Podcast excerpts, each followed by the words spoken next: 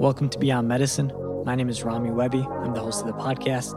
I'm a physician with a particular interest in healthcare innovation, building a better healthcare experience, and overall health and well being. In this podcast, we bring you inspiring leaders from across the medical landscape to help us build a better medicine and lead a better life. We hope you enjoy.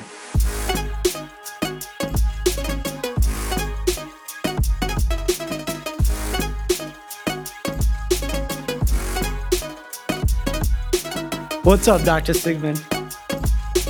Everything is up when I'm next to you, brother. How are you? It is a pleasure to be back in your house. Thank you very much. Um, we got the new we got the new location here. Um, we're just kind of we're in a studio right now. We got a nice view of Boston, and uh, it's good to see you again. So for people that don't know, you were one of the first people I ever recorded a podcast with. Yeah, way back when. How long ago was that? A couple years ago now? So I was still a medical student. So I was in my fourth year of medical school. The end of at the end of the at the end of the road.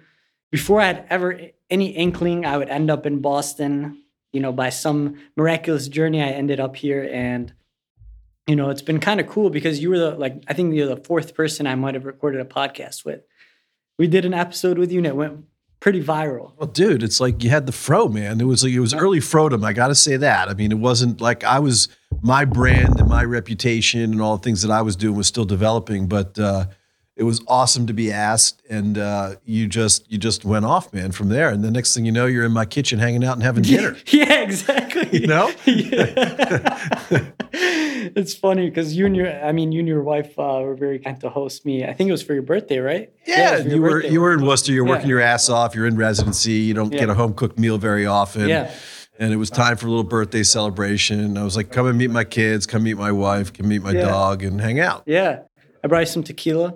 You did bring some tequila, man. It's uh, it's not my usual weapon of choice, but uh, but it's still uh, it's still there, ready for more action when needed. oh man, you're you're you're an entertainer, Doctor Doctor Sigman. So like, if any, so you started the podcast after we did our first recording. Yeah, no, it was yeah. well after that. I mean, yeah. I you know, it's funny people sort of knew me and I like to have a lot of fun and it's about relationships and, yeah. and all of that. And somebody told me I had a good radio voice and mm-hmm. and then I was like, well, you know, I got a lot to say. And, you know, why not why not try and get in the in the podcast thing? But they kind of found me. It was it was interesting. We were out at a meeting uh, last December before the days of COVID mm-hmm. when you could still get together in society meetings and yeah.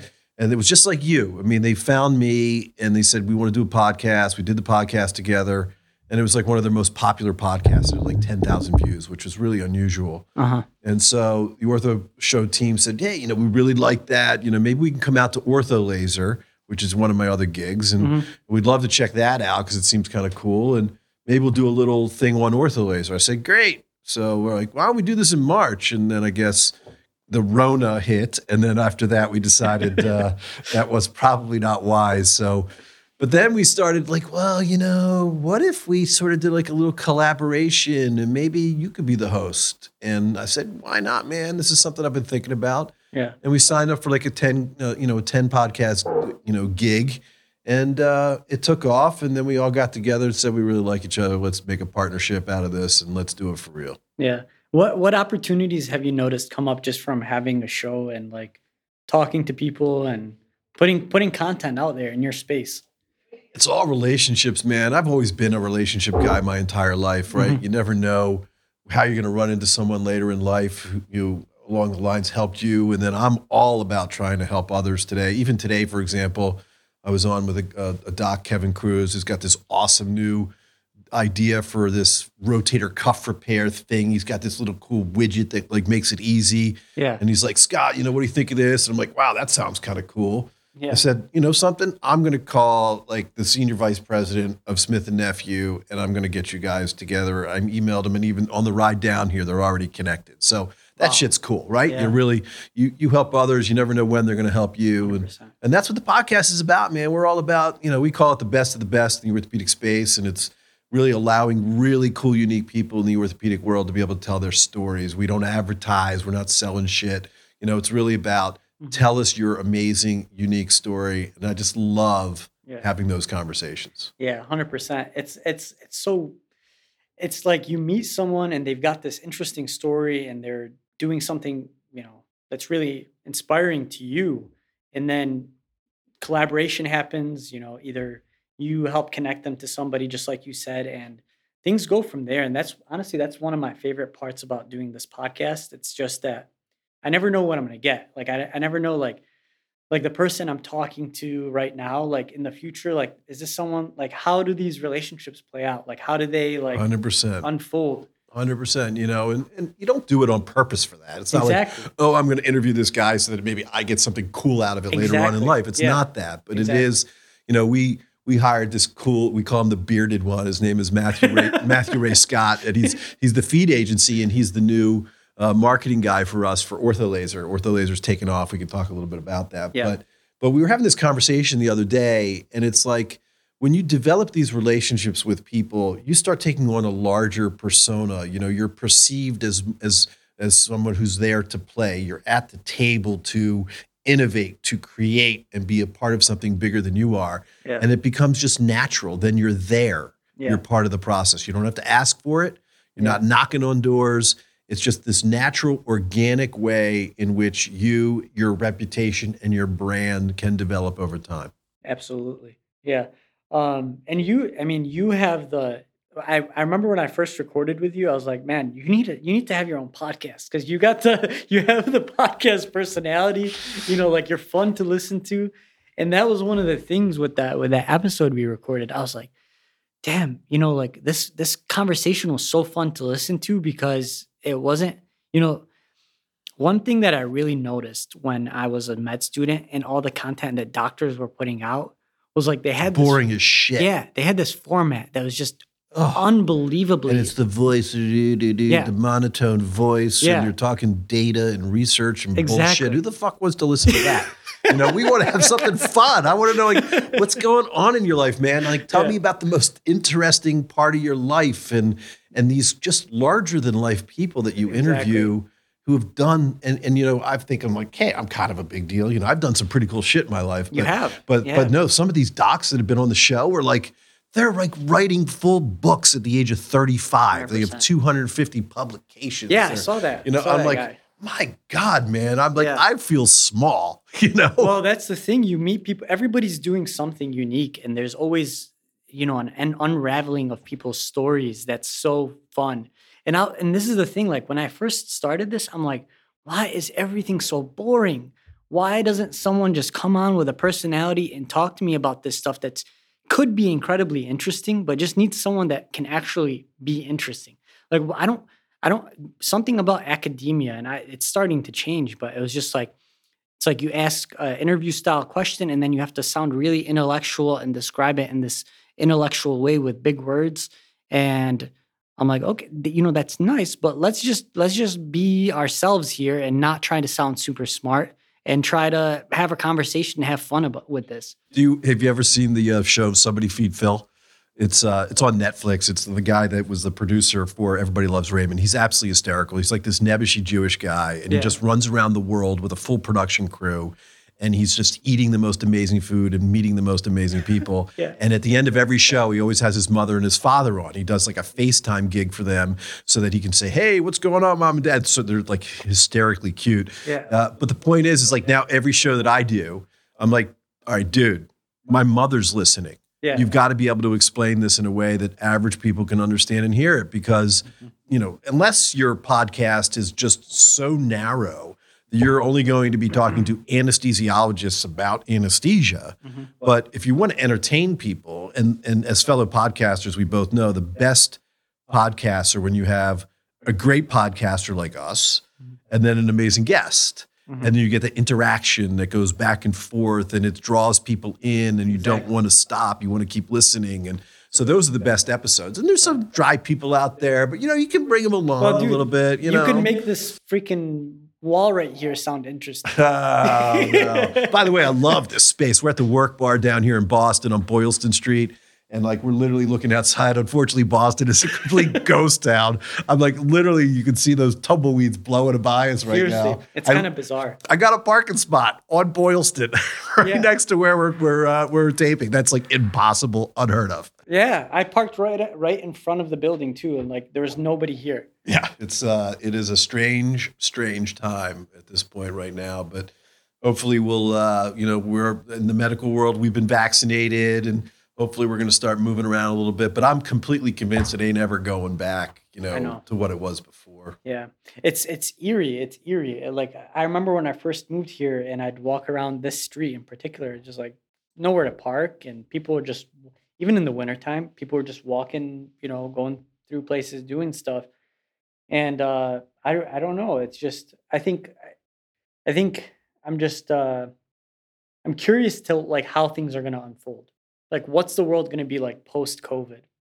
You know, it's hard to know. I mean, I, I, you know, it's funny. We were talking about this before we started recording, but uh, you know, for OrthoLaser, I'm also the chief medical officer of this thing called OrthoLaser with the Peak Laser Centers for the listeners, and uh, you know, pre pre COVID, we were really sort of doing okay, but we, you know, we're sort of trying to gain traction. But mm. post COVID, the world's just a different place now. You know, I mean, doctors are not nearly as busy as they were. Patients are wanting to try and avoid surgery, um, and so everybody's like, "What are the other options? What's available?" I think that's the real benefit. That's what's going to be the positive coming out of COVID. People are going to be a little bit more plastic, yeah. a little bit more relaxed, a little bit more trying to think about new ways of doing things yep. because anyone that thinks that we're just going to turn the lights on and just go back to where we were, you know, in January of 2000, uh, you know, 20, it's just, it's just not it's happening. Happen. Yeah. yeah.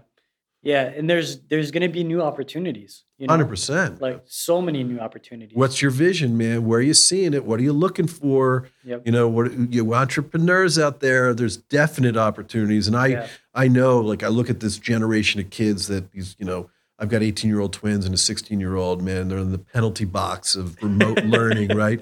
And it sucks. And like they're not going to have a prom and they're not playing football and, you know, yeah. all this shit going on in their lives. But, you know, they're going to be a resilient generation. I am convinced of it. They are going to be able to think outside the box. They're not going to tolerate this shit. They're not going to let it happen to them again. You know, what can we do to make sure that we get back to some sort of normalcy as we move on? And that, and that will take place over decades. But I think it should be really interesting to follow that. Yeah, I think that uh, I think that I think entrepreneurs right now, especially in the physician doctor space, are going to be the game the people that change make the biggest change. You know, the people that are thinking of how to create a better healthcare system, how to solve the problems that we have right now, how to um, you know create better experiences for patients for ourselves like technology, man, I think we're in the most exciting time right now, honestly. Like it's so exciting because all this new technology is really empowering for the the individual. You know, it's taking power away from the institutions, from the com- the big companies, and it's putting power in the players' hands. And dude, you sound like a revolutionary. Start the revolution. well, in a way, in a way, in a way, I am trying to create a bit of a doctor revolution. You know, to because I really believe this. I think in the next 20 years, what's going to happen is that everybody, every physician is going to be a solo uh, practicing provider, a freelancer in a sense. And because there's going to be so much technology and tools, it's not going to make sense to to pay all these middlemen and have all this infrastructure and do all everything's going to be super lean. And the doctor, the freelancer, is going to be the person that owns their own practice that has uh, their own patient base and they are um, you know not confined to the limits of what today's modern doctor patient relationship. Yeah, I mean the rules are changed. They yeah. just are. Even take a look at telemedicine, which for was the stupidest thing on the planet that you couldn't talk. You know, tell me a lawyer that doesn't you know charge for their time when you call them. Oh no no no no problem. You have to come in in, in person, you know, to be seen. But I'll talk to you all day long on the phone. I won't charge you. I mean, look, yeah. it's our time. It's our energy. Yeah. It's freed up patients now. Instead of having to spend two and a half hours on a on a mid afternoon to come in for a doctor's appointment, you sit in your office. You close the door and you have a 15 minute call and the whole thing is done. It's a beautiful transaction. It really helps the patients. It actually helps the doctors to be more efficient. And so those are the things that are open.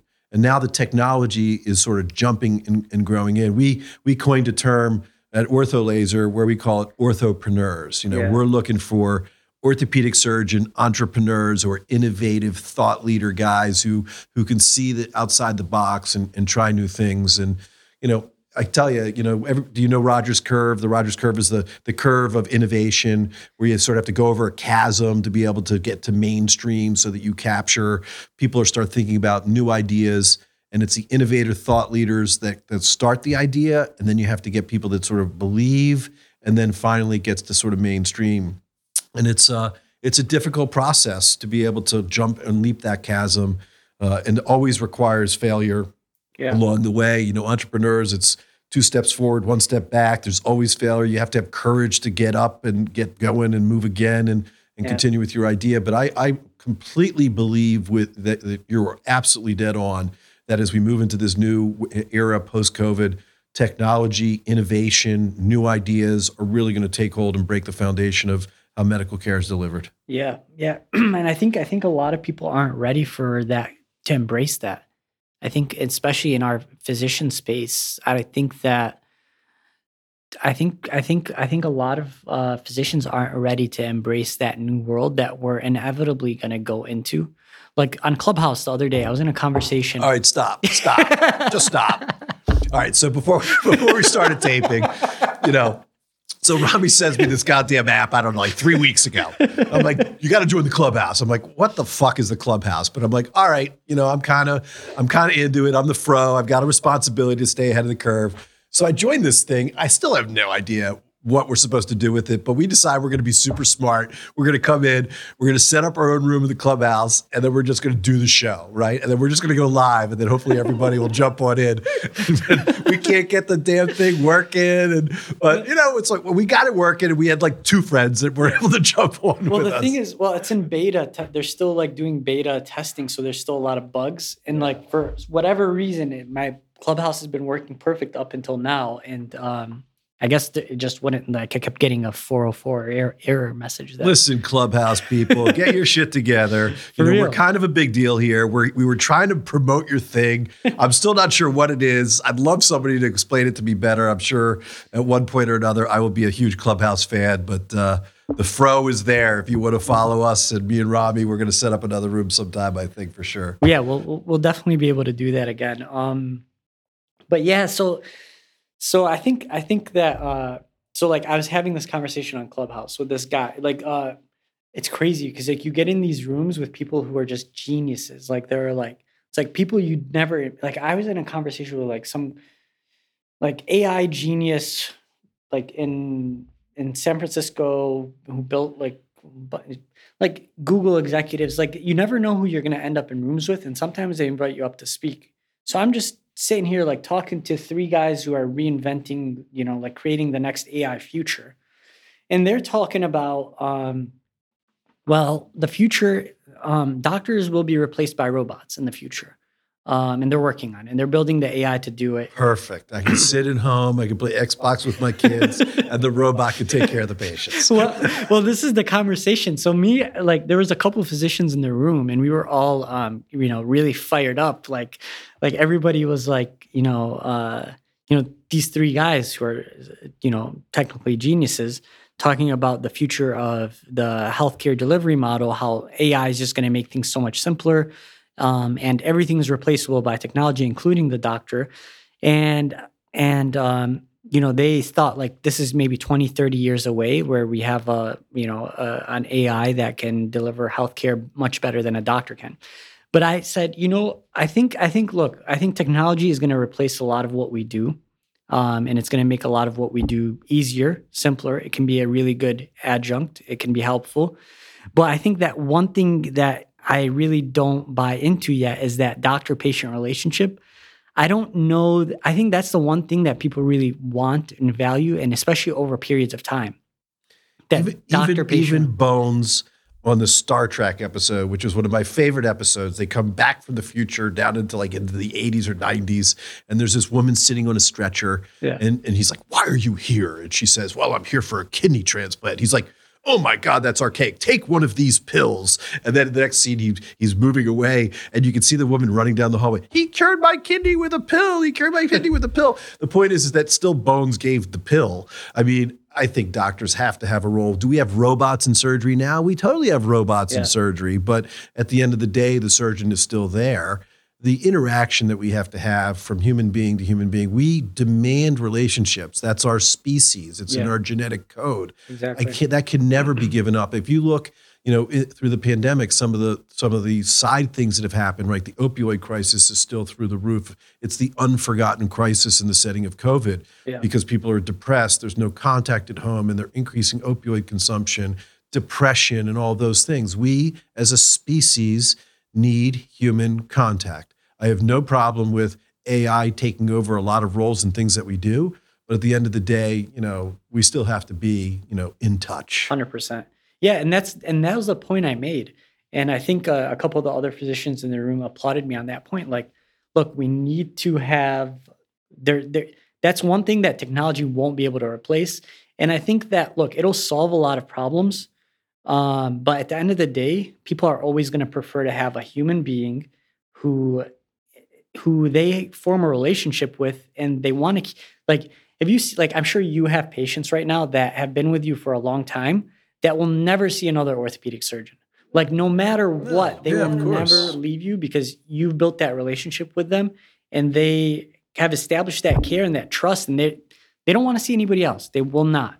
Yeah. I mean, I, you know, those guys may have been in that chat room. So now I'm sort of getting it. Okay. So I understand the clubhouse now. You can hang out with like people from all different walks that may actually talk to you, which is kind of cool, uh, I would say. And, uh, but at the end of the day, you need to have real live, you know, CEOs that understand human beings. And so those are the, those are the great companies, right? Yeah. You take technology and then you apply it, but you still have the human, you know, the, the human factor. So maybe these guys were just like super genius geekorama guys that basically had these great ideas, but it'll have to be dialed in. Where we have to be included, I would think. Yeah, I think I think I think there will always be collaboration, um, but it's just it's just for me it was an eye opening you know conversation about the future. And and I think technology is just being accelerated so fast that I think um, I think we're just learning now like how like just in the last two years, you know, like so much tech has come out like for empowering doctors, like all these virtual platforms now. Like um there's uh just I I was researching this because I was really interested in it, but all these tech platforms that allow doctors to see patients digitally now. It's been a huge boom in it. Like you could follow them for physical therapy at home now. You basically not just you know seeing them once every six weeks. You can see a track record of what they're doing. yeah, You can make sure that they're doing their exercises, for example, in our space. yeah, So yeah, I mean, technology, you know, for technology's sake alone is not good. Yeah. Technology for the advancement of what we are trying to accomplish within medicine Yeah. is fantastic. And so, but you know, technology can be can be difficult. So, Mm-hmm. for example, you know, we're going to have to change to our third electronic medical record at my hospital. Yeah, because they're joining this other group and now we have to be a part of this whole so now it's like spending all this time with button clicks and all the things that we do. The best thing that i have done in clinical practice yeah. in the last 10 years is i hired a scribe. Hi cassie. Cassie you're the best. You're she's about ready to graduate. The grasshopper's ready to graduate. But but she's she's like this mensa candidate from amherst college. She's Yeah. in her senior year amazing soccer player. And she took a year off because she didn't want to sit doing remote stuff. And she called me and said can i work with you? Because i want to maybe do like orthopedics. Yeah. and so now it's a, it's exactly what you were just talking about. Instead of me sitting behind a computer and clicking buttons and not looking at a patient face to face and having interaction, Yeah. Cassie does all that. She's learning a shit ton from me. and She's got this great internship and she's going to write a paper with me. So she's all good. Yeah. And now I can basically have more intimate time with the patients and I'm more relaxed because I'm not doing all that stuff. Yeah. Has to be a balance. I completely agree. Yeah. You know, I've been involved in all this technology of inventing new products and and things. And the worst products that come out in the orthopedic space Mm-hmm. are the ones that are designed by engineers and engineers alone. Yeah. You got to have a pilot.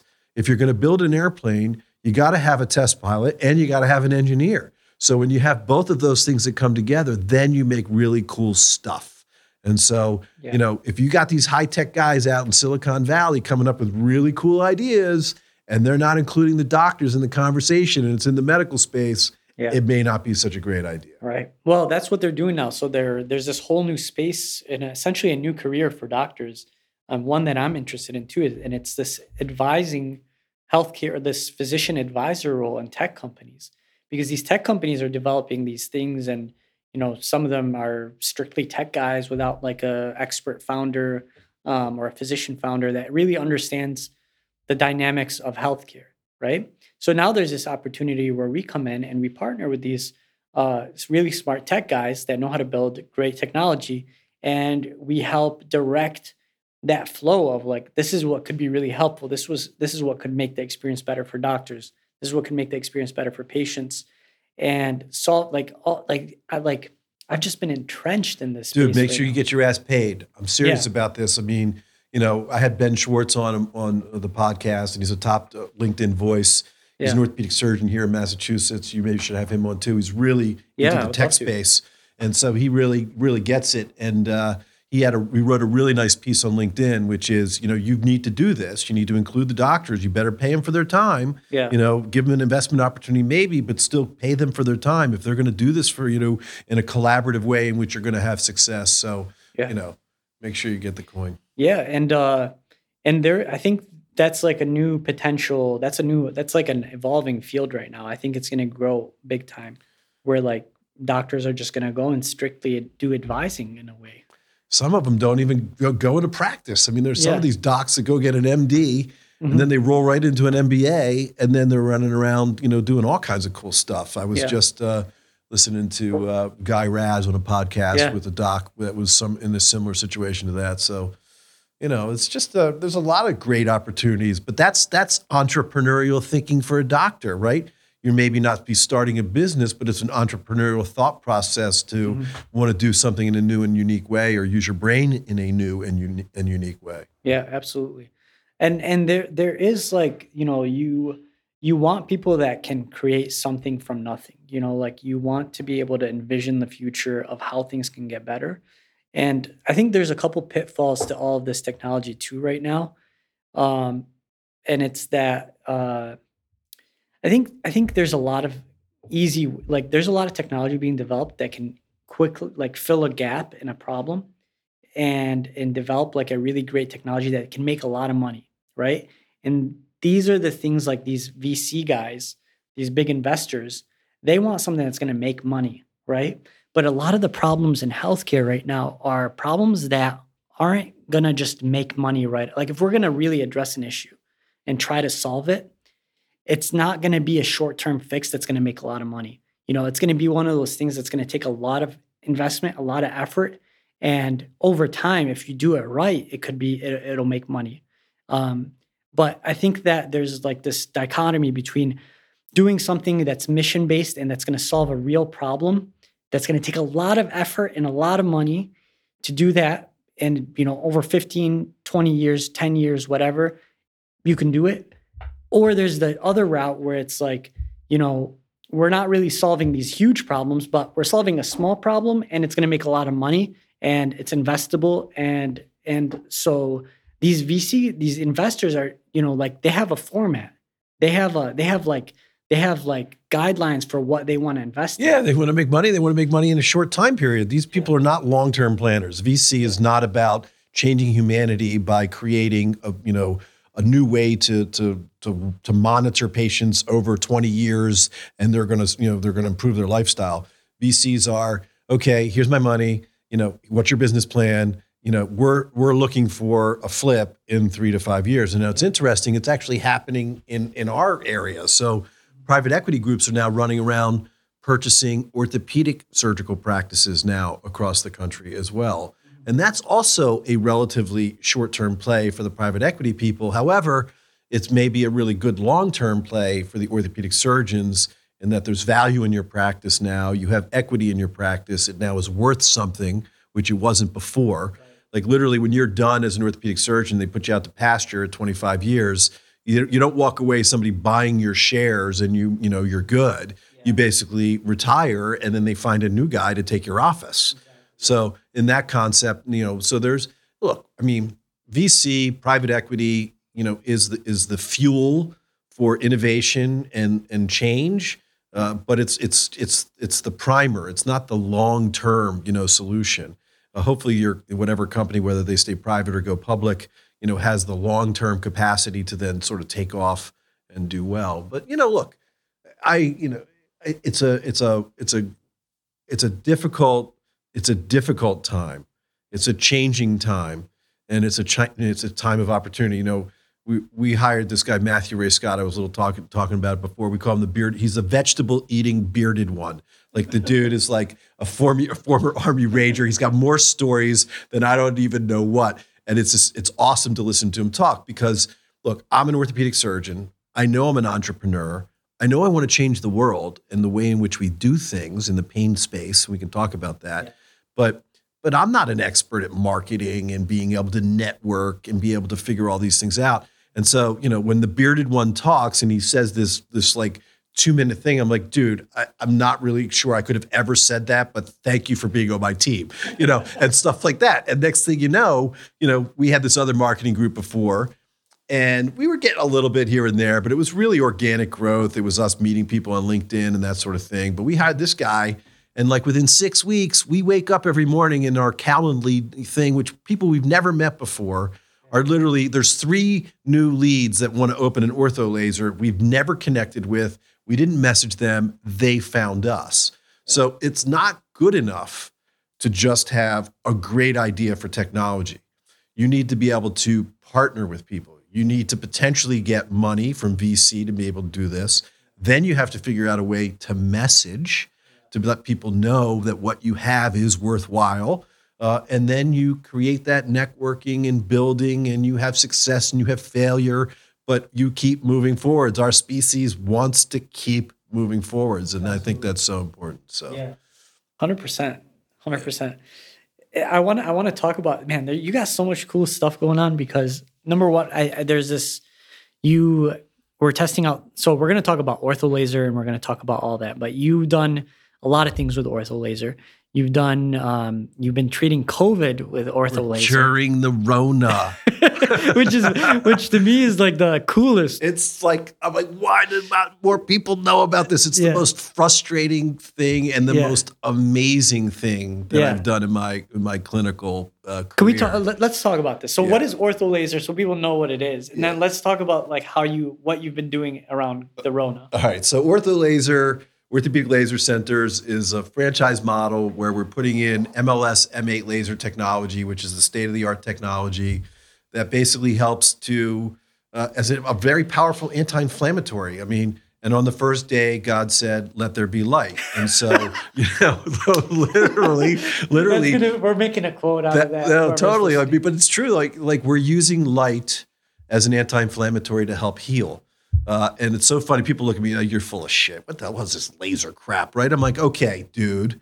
Do you know about photosynthesis? I'm like, do you remember high school? Do you believe? Oh, yeah, I believe in photosynthesis. Of course I do. I'm like, right, the light comes down onto a tree in the springtime. Next thing you know, you got leaves, and we're like, you know, getting rid of carbon dioxide and making oxygen and all that good stuff, right? So, why is it a, a leap of faith to say, as a species living on a planet, in our deepest part of our genetic code, that we would have things that are sensitive to light? Mm-hmm. And the case is, it's true, and we do. And so there's these proteins and enzymes in the Krebs cycle without getting too deep. But the bottom line is, like cytochrome oxidase, if you remember from from Krebs cycle, yeah. is a photochrobe. I mean, if you shine the right light on it, it gets excited and it does more stuff and it makes more energy and all of these biologic things that happen. Bottom line is, um, that laser can be used to help with pain and inflammation. Mm. And so that's how we're using it in the orthopedic space. We're opening up all over the country. It's really exciting times. We can yeah. talk about that too. But so one day I'm like, I'm sitting, you know, I'm in the big, bold world of a pandemic. All of a sudden, the fro does not really have much purpose in life, right? you know, it's like, okay, we, the world does not need an orthopedic surgeon that specializes in knee and shoulder right now. You know, we need like virologists. We need, you know, people that are making vaccines and stuff, you know. So I'm sitting at home and I'm like, all right, let's let's figure out some shit to do here. And, and yeah. you know, and then I started putting my head together and I was like, you know, the laser works amazingly well for acute inflammation. So if you have an injury, if you roll your ankle, if you break your knee, you know, you develop pain and swelling, 100% efficacy on, on acute inflammation. So yeah. I said to myself, self, you know, like, what is COVID? I mean, COVID is acute inflammation that's gone crazy right? Yeah. So I was like, wonder if, you know, if we could like try the laser. And like, you know, it doesn't hurt people. It- It's incredible safety profile over a decade. Um, and so I said, you know, let, let me let me see. So I called the hospital. And so they put me in touch with the IRB, which is the Institutional Review Board, which is the every hospital has one. It functions as the FDA locally to decide whether or not you can do a study.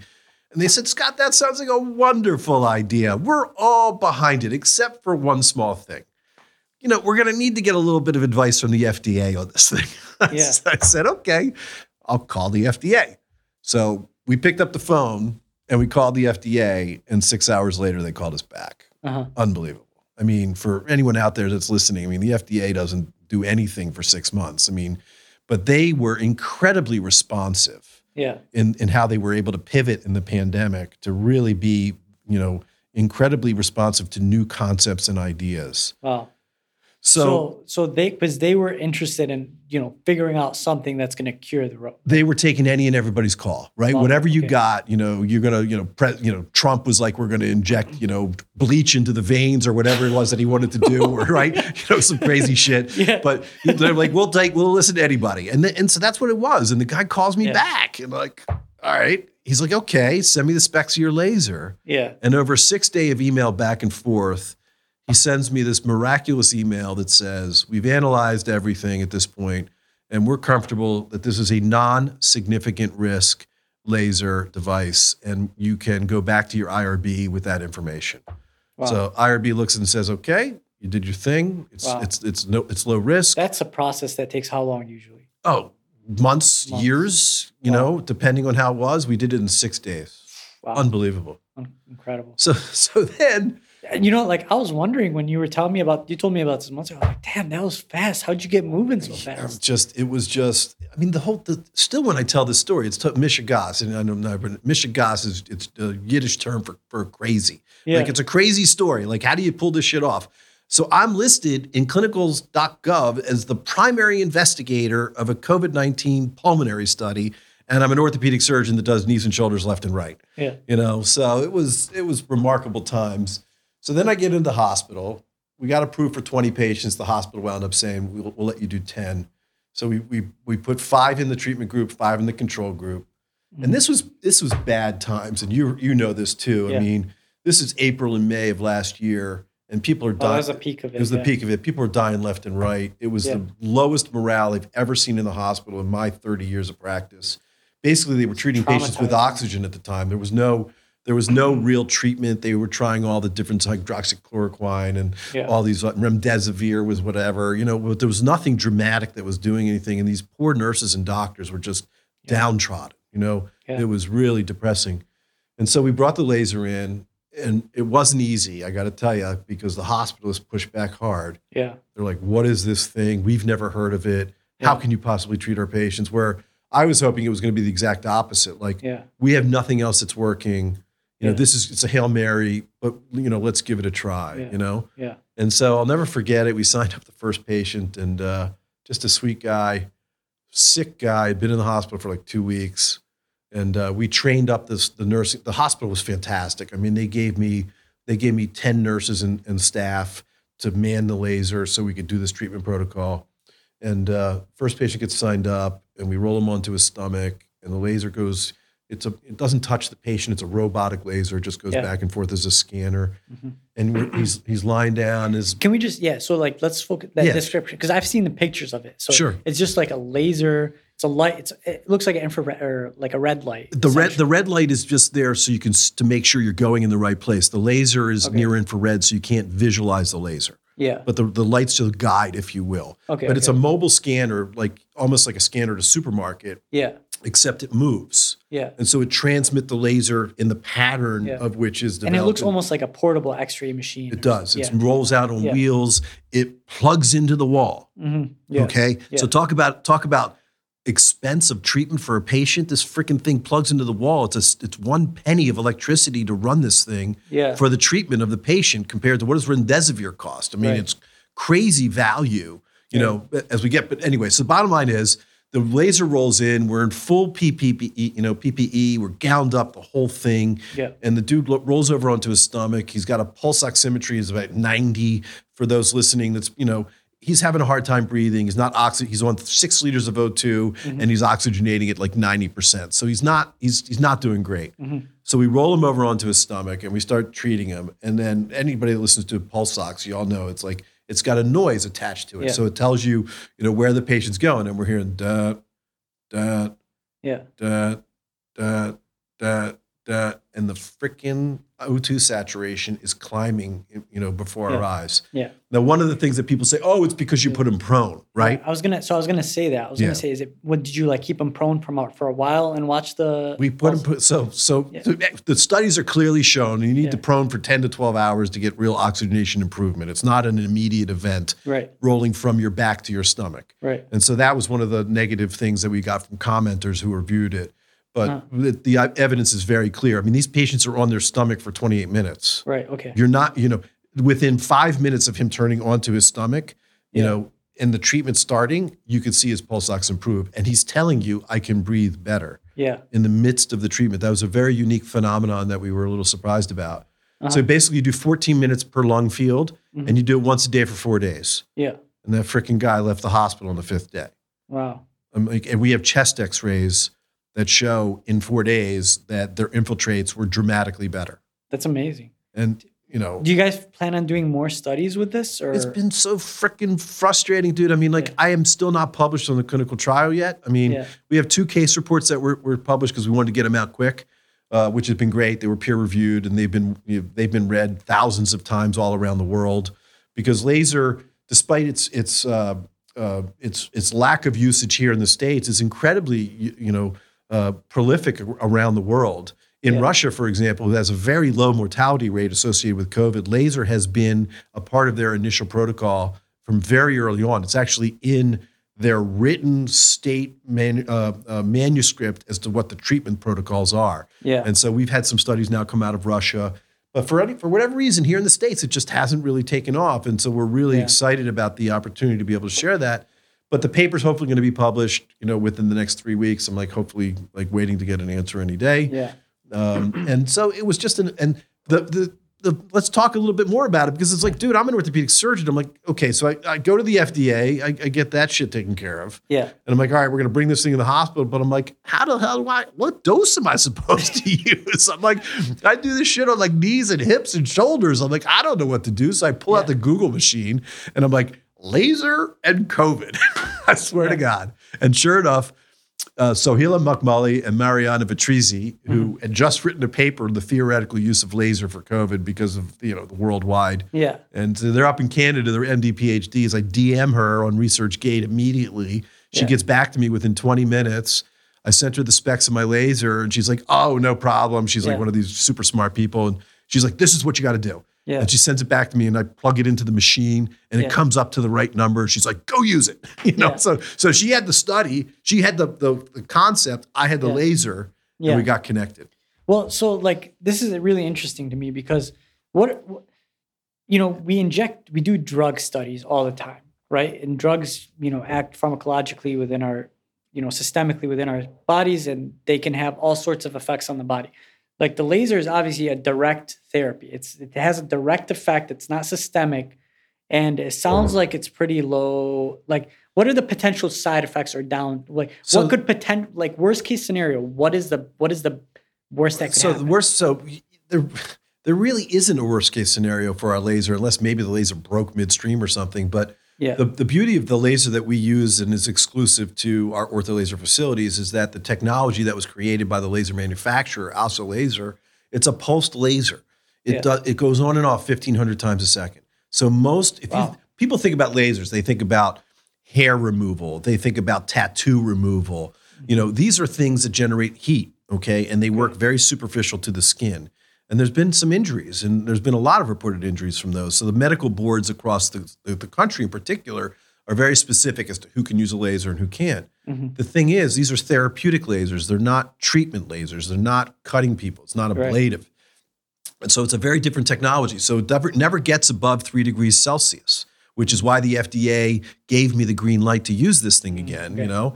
And so it's incredibly safe and effective. So you have this incredibly safe and effective device that's already in pain clinics across the country that you mm-hmm. could literally pick up and move into a hospital and start doing some treatments on. It's inexpensive as can be. You just plug it into the wall. Yeah. But nobody knows anything about it. When people don't know things, they're not willing to try things. What do you think people need to know to give it a try? It is highly safe and effective, and the FDA Yeah. has reviewed it on a number of different times. That's not even it. It's just the concept.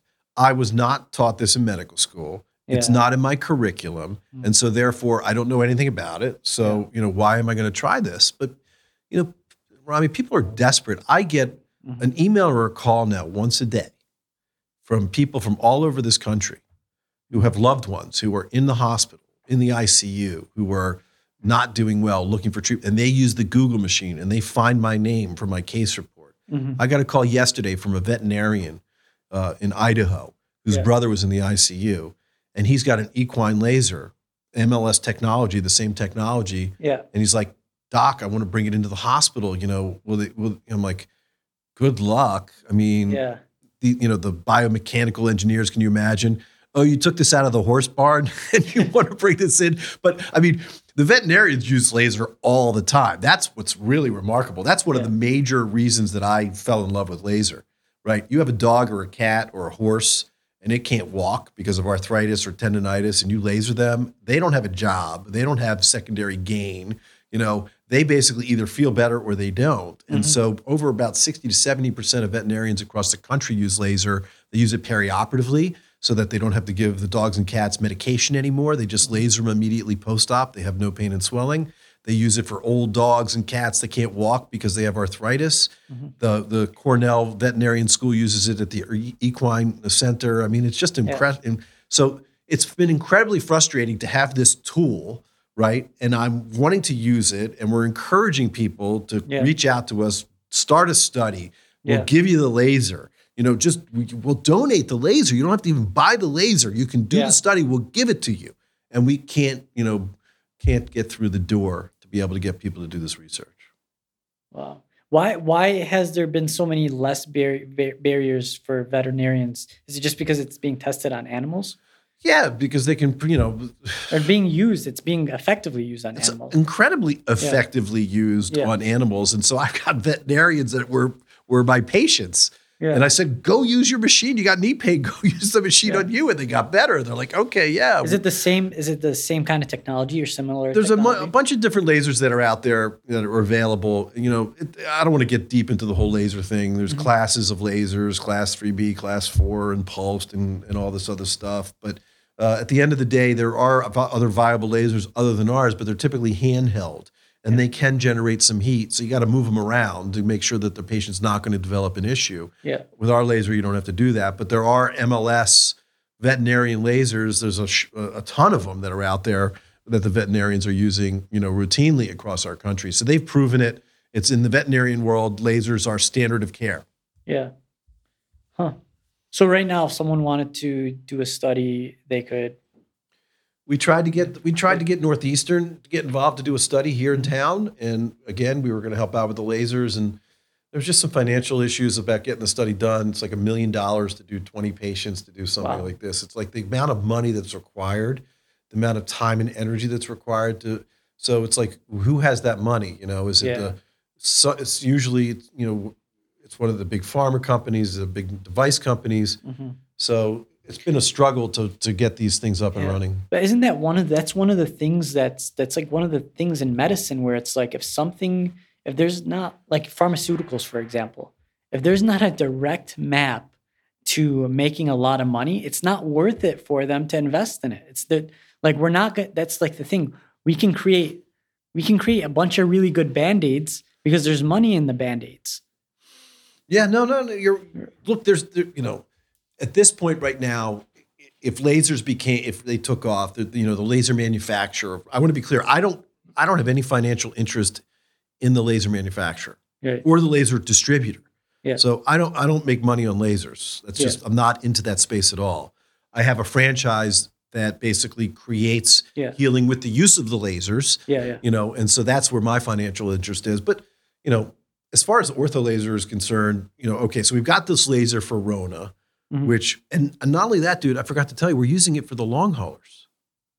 So well, oh, we're having people with long COVID. Long yeah. COVID so yeah. patients that have these unexplained continued pulmonary symptoms well after they're contagious. Yeah. And they have difficulty breathing. We've had great success treating the long haulers. Well, what, let's that's really interesting. Let's talk about that. What like like how what are the symptoms that long haulers have, and then how is the laser shortness of shortness of breath? You know, uh-huh. hard time breathing, hard time talking. They can't even talk because mm-hmm. they can't gather their their breath very well. Uh-huh. Um, and so uh, they are tried on everything inhalers they seek all the standard you know treatment options and they're not seeing you know significant improvement mm-hmm. and what we're doing is lasing the lung fields just like we were doing at the hospital but we're doing that in our in our centers now yeah. and the patients are like improving with the second and third treatment they're breathing better than they breathed breathe in three months oh that's amazing. so so it's like it's not just it's not just covid now right yeah. why not copd we had my my office manager's brother mm-hmm. okay, has acute asthma, had an acute attack two days, three, four days ago, mm-hmm. was popping his inhalers left and right. He's got nothing. He's still wheezing. He's still tight. We stuck him under the laser. When he was done the laser treatment after 28 minutes, he was asymptomatic. Wow. Let's okay. Let's talk about something real quick because I think so. The mechanism of the laser works by reducing inflammation. Correct. Correct. That makes perfect sense. And a lot of the long COVID syndrome symptoms, the reason that they are prolonged is because there's some form of either scarring or inflammation in the lungs that's, uh, you know, uh, creating, uh, you know, like it, it's, it's, it's, interference. Yeah, interfering almost, between the oxygen, uh, yes. the blood-brain barrier, not the, the blood alveoli barrier, and you know you're not able to get as much oxygenation. Correct. Um, so that makes sense if that's due to inflammation. If the laser works by reducing inflammation, you're essentially making it easier to breathe, and that can be a you know a, a secondary effect. And if you think about what we use uh, bronchodilators for or steroids for, it's to reduce inflammation in the lungs to make COPD easier, uh, to make asthma easier, um, and like that, I mean, the physiology, the makes technology makes it great We're sense. rebooting the systems. I think right. what's happening. So there's this for whatever reason within the inflammatory cycle. Mm-hmm. You know, these cytokines and bradykinins are basically still pumping out, and so they're and they're creating this chronic inflammatory condition. And what the laser does is it sort of it, it's really complicated. I don't want to dive too deep in it. There's things called inflammasomes, and basically they create and make.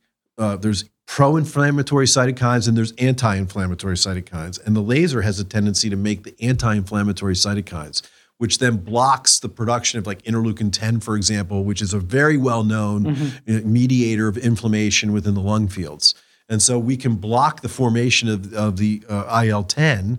So therefore, the inflammation then gets turned off. So you're turning it off at the cellular level, at the basic level. Wow. Uh, and so that's really the basic science. And that's well it. studied? Well studied. So, I mean, it makes perfect sense. Well then. studied. It makes perfect sense. Is it only, is it studied in just particular parts of the body or? There's great pulmonary studies that have been done across the world at this point right now and a success with the treatment of COPD and asthma. It has just not made its way. It's just not mainstream the, yet. It's just not mainstream here. Yeah. And so it's been a struggle to, but I will tell you this: it's interesting now. You know, these pulmonologists are frustrated. Mm-hmm. Okay, because they know that these long haulers aren't getting better despite all of the arrows in their quiver that they're using, the traditional arrows. Mm-hmm.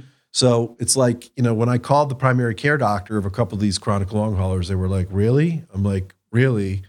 And then, you know, the patients do the talking. I mean, we haven't done a study yet where we're going to monitor inflammatory markers pre post.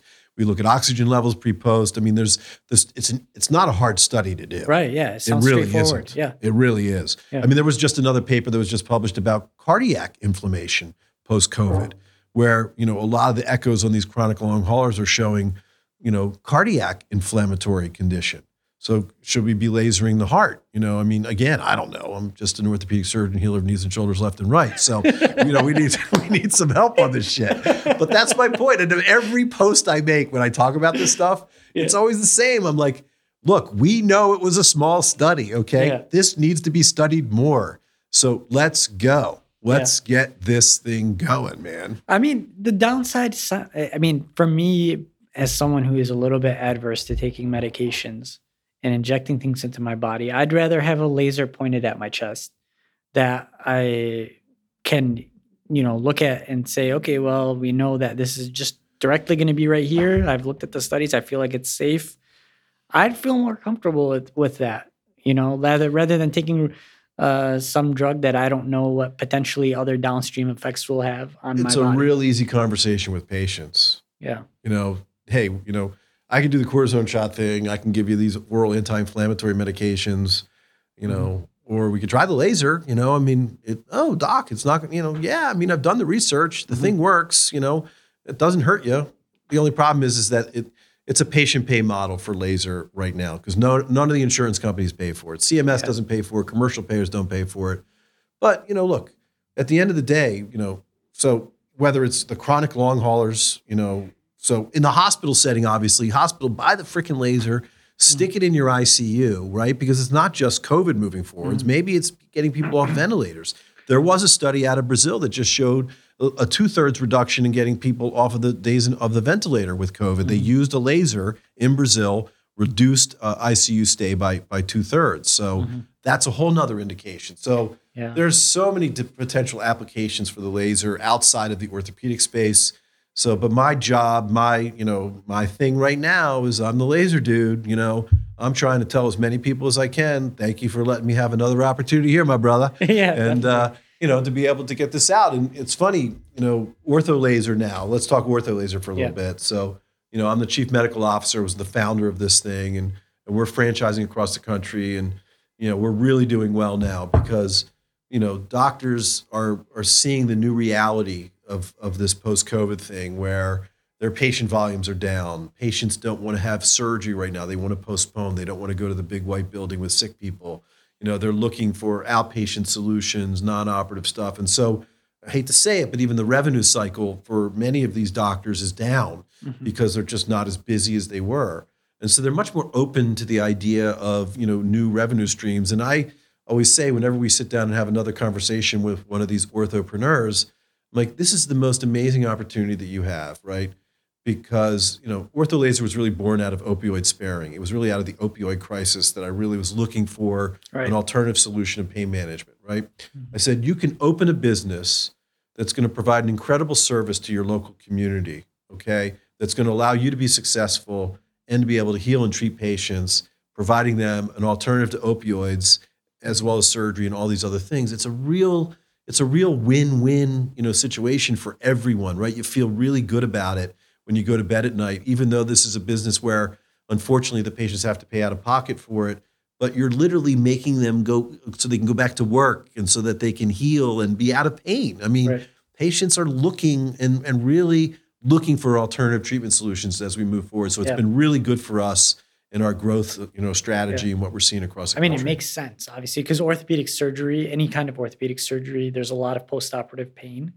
And it's not, you know, I've I had my wisdom teeth pulled, and I thought that was the worst pain of my life. You Um, can absolutely laser people after wisdom teeth. I mean, TMJ, we're lasering people Oh, for really? TMJ and having good success as well. I mean, it's it's laser light energy. It's not like you know Yeah. they're actually they're and, and what's really fascinating is that there are laser studies happening just about every major medical school right now. They're doing you know laser studies for for concussions and for you know for memory loss, things like that. So they're lasering the brain in some of these people to you know see what kind of effects they're getting.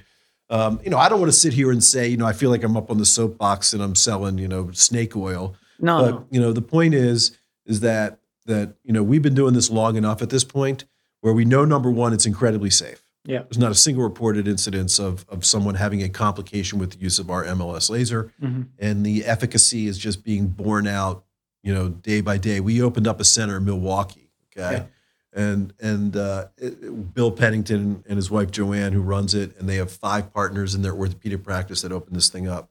In the first month, they basically did. I don't. I'm not even sure the volume of patients, but it was through the roof. They initially bought three lasers. In the second month, they bought a fourth laser. Wow. At the end of the third month, they bought a fifth laser. And at the end of the fourth month, they just signed a contract for you know five more laser facilities in Wisconsin. Wow. So what's great news for me now is that it's like, okay, it's not just Sigman. yapping about the laser, Right. right? We're now having, you know, clinicians across the country who are be able, able to talk about their experience. And doctors are funny, you know, they a lot of times you get people hanging up on the you got to show me the level 1 randomized controlled data for me to do stuff, right? Mhm. But at the end of the day, really, mo- a lot of what we've learned is experience-based medicine. Mhm. We're definitely evidence-based is important too. I don't want to I don't want to take that away. Mhm. But you know, to sit there and say I'm not going to do something until there's a level one randomized controlled trial, you're not going to be able to practice a lot of medicine because by the time that comes out, there's typically something else that's new and different that's also going on. Well, So, well, just look at the alternative. What's the alternative to doing what you're doing? Then, like, it's a no-brainer. Why would we? Opioids are so dangerous, and opioids have caused a huge ep- epidemic in this country and led to multiple deaths, and led to uh, like just a number of really bad things. And we, why were we so easily to adopt opioids way back when? When whatever who was it that did it? Uh, can't remember which college it was or which university that first came out with that study. That oh yeah, yeah. Purdue or Pur- something. The Purdue it was a Purdue pharma, but there was a I think she may have been in New York or, or not, but she wrote like this one sentence thing that said opioids are not that addictive, and then basically Purdue ran with it, and then you know Yeah. we were all schnookered.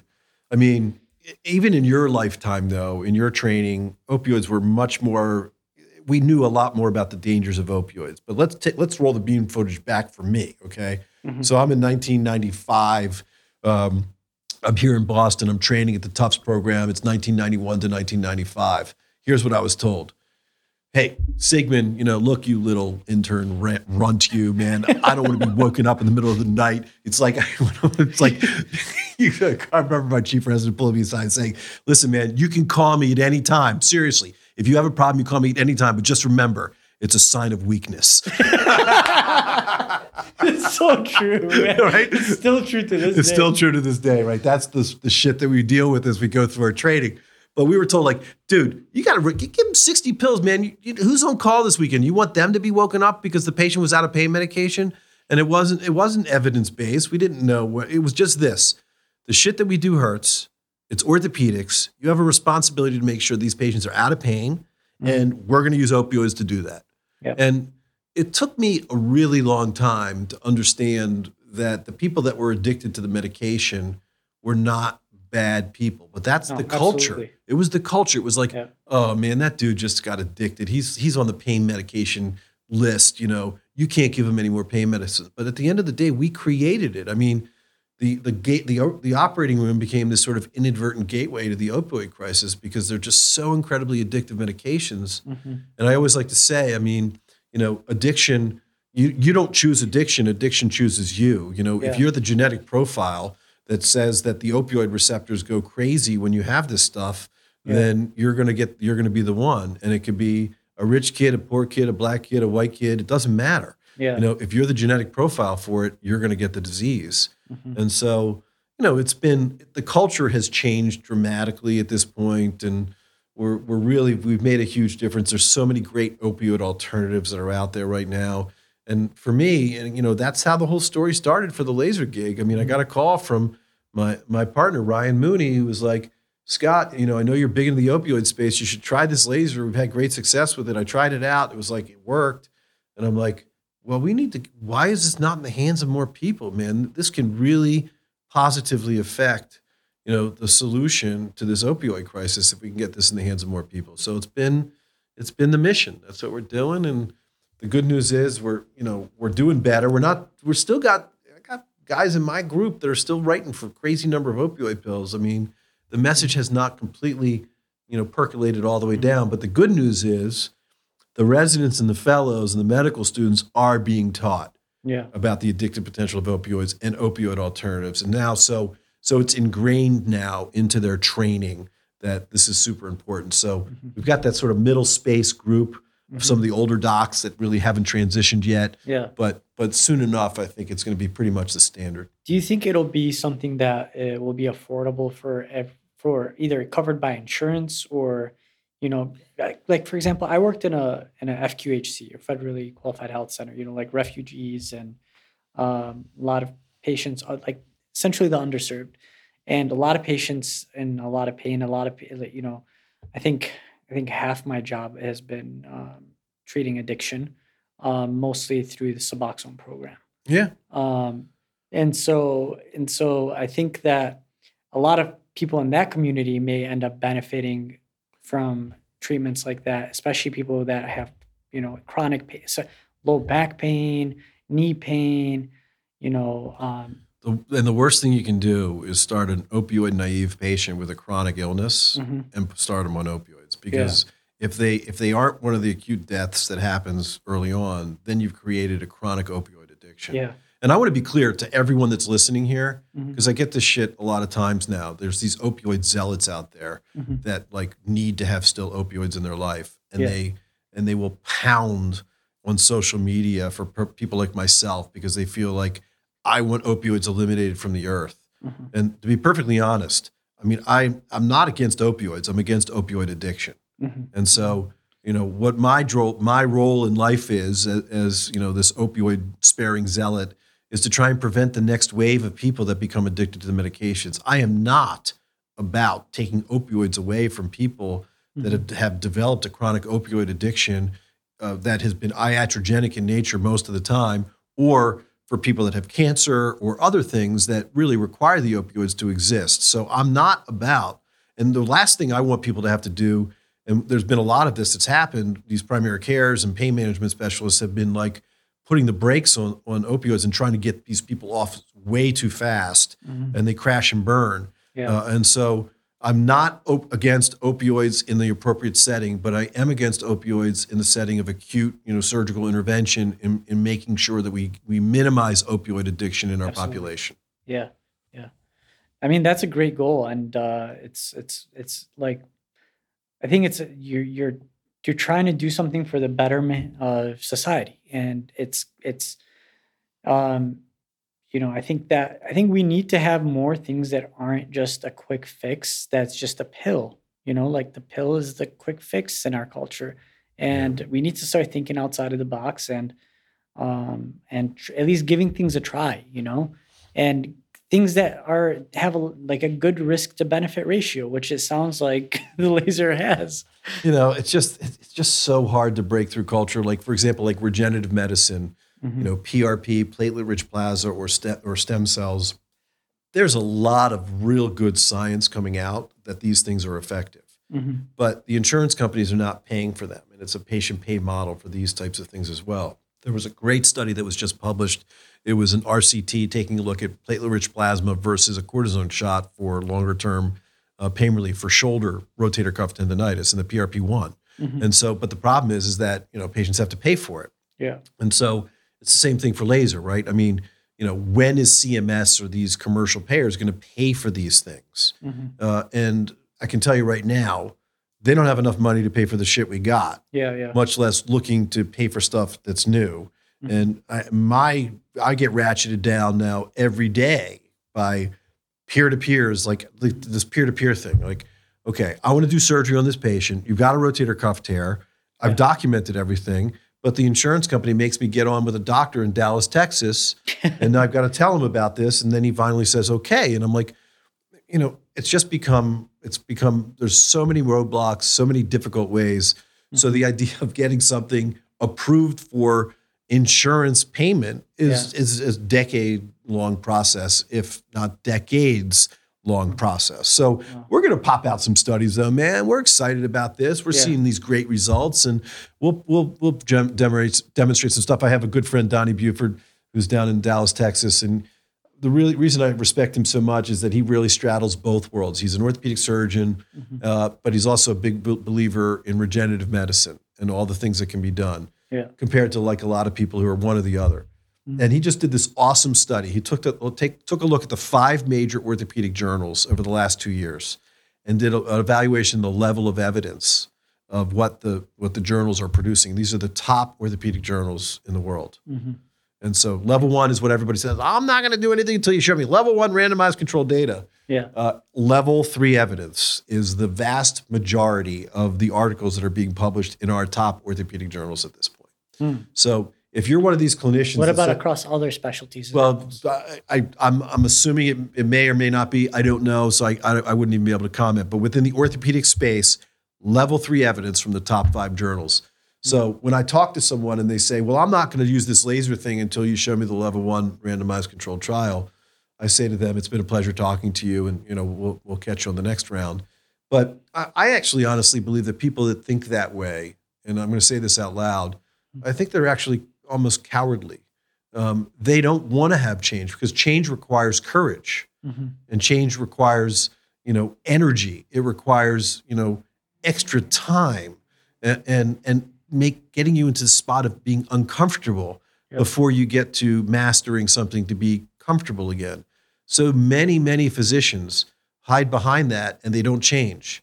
And they'll stay continuing to do what they do for decades until eventually they get forced out of business because the young whippersnapper comes in and is doing all the cool new stuff that Mhm. works as well. Now, I'm not saying that I want people to just sort of everybody jump into the water first, right? You know, there's there's there's innovators and then there's there's you know and then the early followers, early adopters, et cetera. Well, it's interesting you say that because because medicine is we all know it's incredibly resistant to change Yeah. in any direction.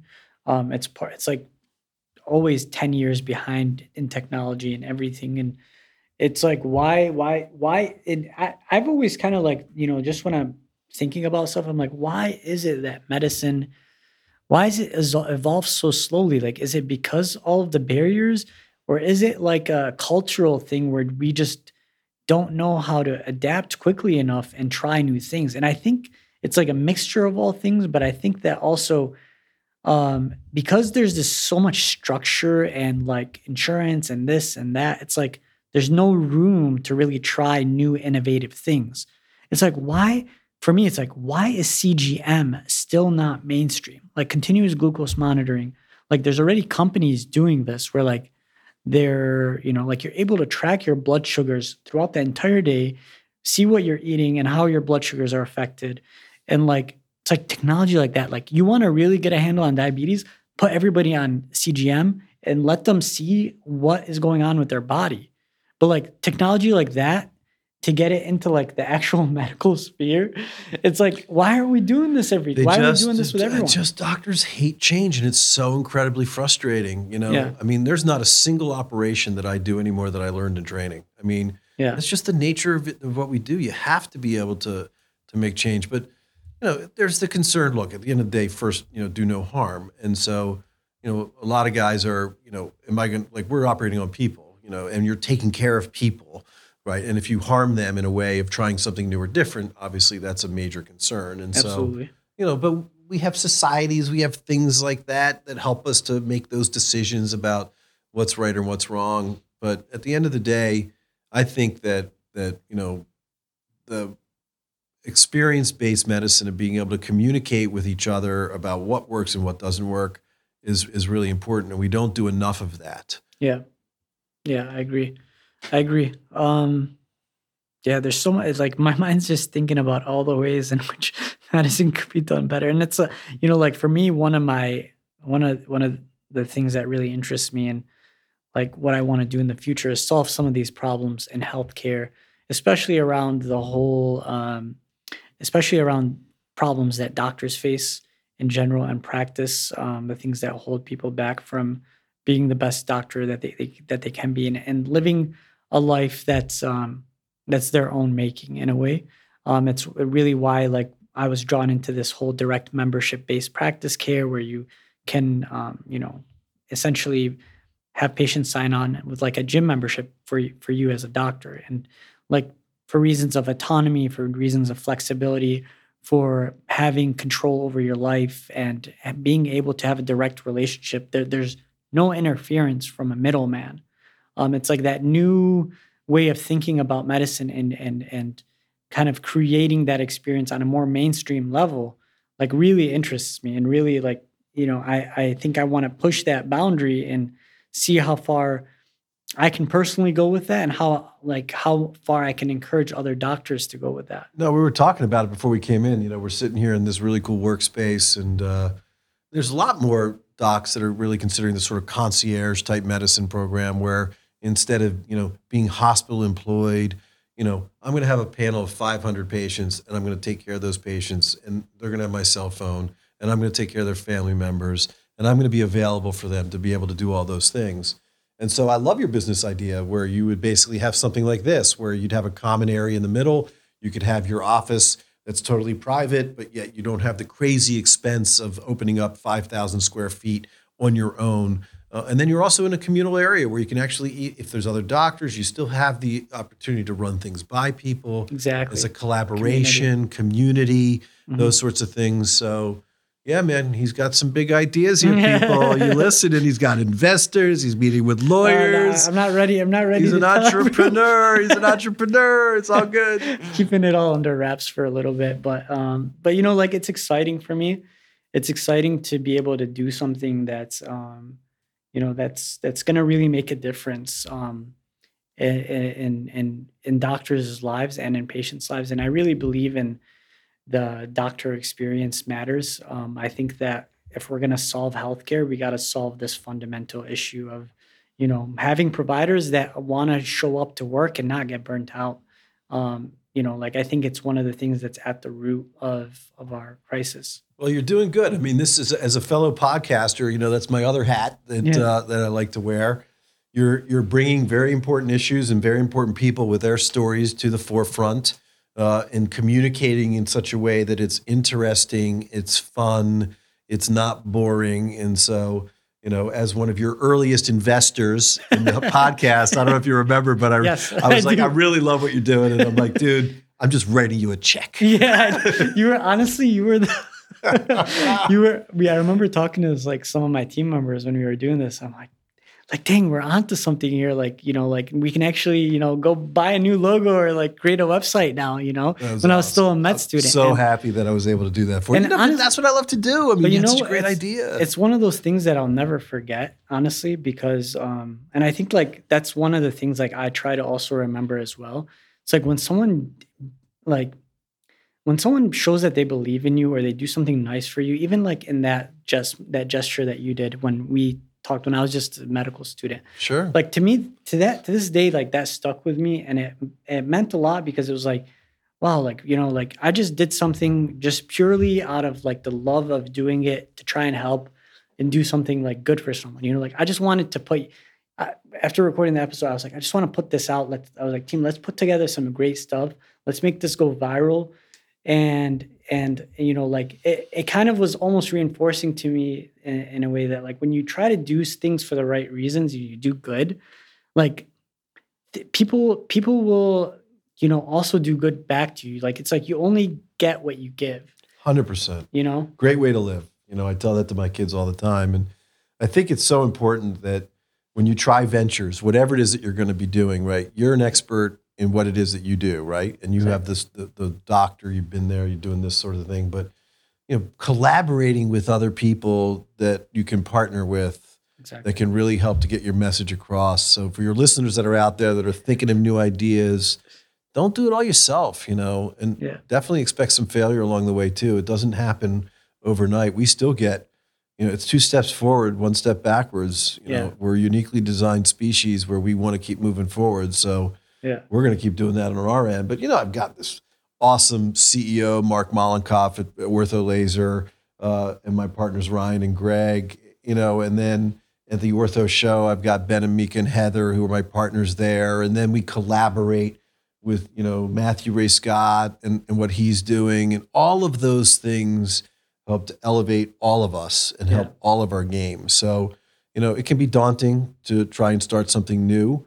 Uh, but if you if you stay focused and you partner with the right people, uh, you can keep moving forwards and you can make a difference on the planet. And that's what we're all trying to do. Exactly. Yeah, and uh, I think collaboration and and you know like finding finding a purpose is is for me like the like I, I like to be working towards something. You know, like I like to see the big vision and see what's possible and and try to do that. And and for me that's what's exciting like that's what i want to do with my life and i want to try and have a positive impact and you know meet the right people along the road and i you know like you know it's it's you know like i want to do well i want to be successful but it's more about just the, the it's about the possibility of doing that you know It's like you don't know if you're going to actually be able to do it, but it's like if it's the possibility is enticing enough for me.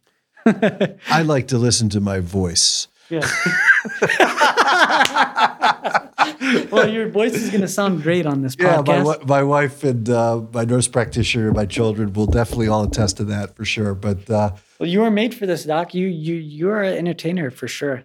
Yeah, well, you know, it's it's fun. I really absolutely look forward to it, and it's uh, it's also it's a it's a job too, man. I mean it is. I whiteboard the shit out of every one of my podcasts. I mean, really? You know, I, I know everyone inside and out. Like we just taped. Uh, oh, I just wing uh, it. Yeah, we just you're you're a wing. I know I got a fucking whiteboard, man. And like and like it's got like every every freaking detail. I had I had Asif Ilyas on the other day, who's a opioid superhero, sparing superhero down at Rothman Clinic. Yeah. And uh, he's like he's so he, he's really accomplished, and he's got all this shit that he's done. I mean and then he was talking about getting his MBA at Brown, and he was the president of the, the Philadelphia uh, or the, the, Pennsylvania Orthopedic Society. And I said, well, there was one more really important thing that happened in 2019 while you were doing that. He's like, really? What's that? I was like, well, your son won his flag football championship that you coached. He's like, how the hell did you find that? there is no stone unturned That's for the hilarious. fro well, no, I'm, I'm actually kidding. I don't really even get, but I actually try to not plan too much. I try to, I just, I research my guests. I know yeah. as much as I can about them. Um, and then I try to have like a direction of what I want to achieve in the podcast. And then I just try to have fun with it. Like Always. you gotta have fun, man. You gotta have fun. It can't yeah. be scripted because then people yeah. know it's scripted. It's got to be natural. Yeah. Like, yeah, uh, I'm not trying to be like, so Dr. Sigman, uh, tell me about why you went into orthopedic surgery. Yes. So we, we, we got some great advice actually because we were thinking about what was happening at the Ortho Show. We're growing organically, but we're like we're coming along, but it's not as as fast as we wanted to. And and the vegetable eating bearded one gave us some great advice the other day. And he's like, Scott, he's like, I want you to turn, I want you to, I want you to pivot 15 degrees to the right, and then I want you to pivot 15 degrees to the left. Yeah. Find the most amazing nurse practitioner out there in the orthopedic space and, and talk to that. Find the CEO of a company in the orthopedic world that would, you know, really be interesting. Find a medical device rep, you know, so not just the doctors, but reach around mm. to try and increase your your catchment, uh, you know, area to get to a broader market. Great advice. And so we're going to try and follow that if we can. That is that is really great advice. I think I um I think I, I I try to bring on on this podcast, you know, like for a while I was like not so focused. I just wanted to bring on doctors and give them a platform.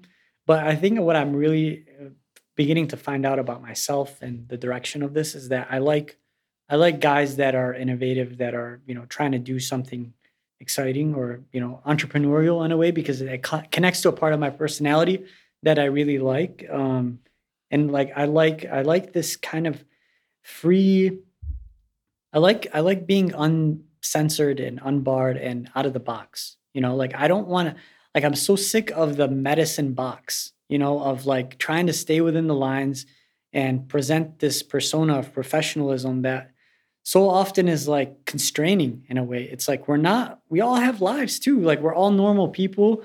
We can drop an F bomb too, you know, like your doctor drops F bombs. It's okay. Yeah. You know? Uh, not according to my wife, but that's okay. Uh, no, but you know, I'll take it even another step forward. Yeah. Okay, so you know, on, as a clinician, right, you can only take care of so many individual patients. You have a yeah. day. You know, some people can see twenty patients, some people see seventy patients, but that's what you got. Yeah. Right. So when you have ideas like this, and you're and you're thinking about change and innovation within the medical space, what happens then, which is incredibly gratifying, is you're helping to change the lives of patients you'll never meet. Right. You're going to improve their quality of lives. Like I can't even imagine how many, you know, in the opioid sparing world, I've converted. You know, they say I'm evangelical when I get up on the on the box. I'm like, Hallelujah, baby, we're going to go opioid sparing. And, and but you know, we've we've got these these doctors who are now taking care of patients that I'll never meet that are practicing opioid sparing philosophy and saving lives.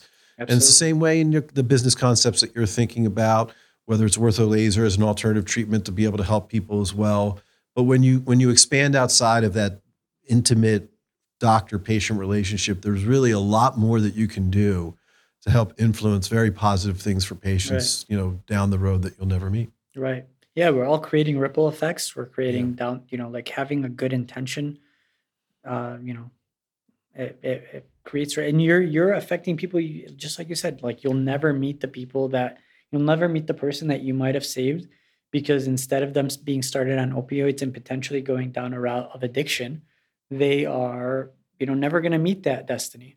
Yeah. So Really cool stuff. yeah, so that is that's you know props to you, Dr. Sigman. Yeah, man. Well, you know, I don't even know how I got started, but it was just uh, it's become a passion, and it's just such a it's so amazing to see that so many people have you know grabbed the torch and Yeah. have moved forwards and, and really making a difference on the planet in the short time that we have to be here. Yeah, definitely. Well, um, I think we've been talking here for quite a bit. Yeah, dude. I think we I got. think- I think we got. I think your wife's. I think your wife's looking Yeah, for you. I want to check to see if if the house burned down. you know, I'm getting all kinds of messages now.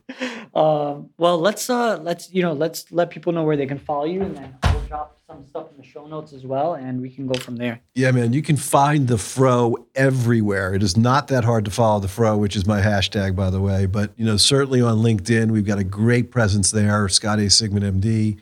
Uh, we're on Facebook for the old people, all over the gram as well, with all those youngsters that are out there. And apparently now, I am a member of the clubhouse. Oh, yeah, Oh. interesting things are gonna come on Clubhouse. We I think so keep- too. keep We're gonna eye keep. out. We'll have to come back and do another episode just on the on the evolution of the clubhouse, and Ah, we're all spending yes. some time there. Yes, we will and, do that. Uh, and also Scotty Sigman MD, and just come and say hi, man, anytime. All right, pleasure, Doc. Love you, man. I Appreciate love you too, man. All right, awesome.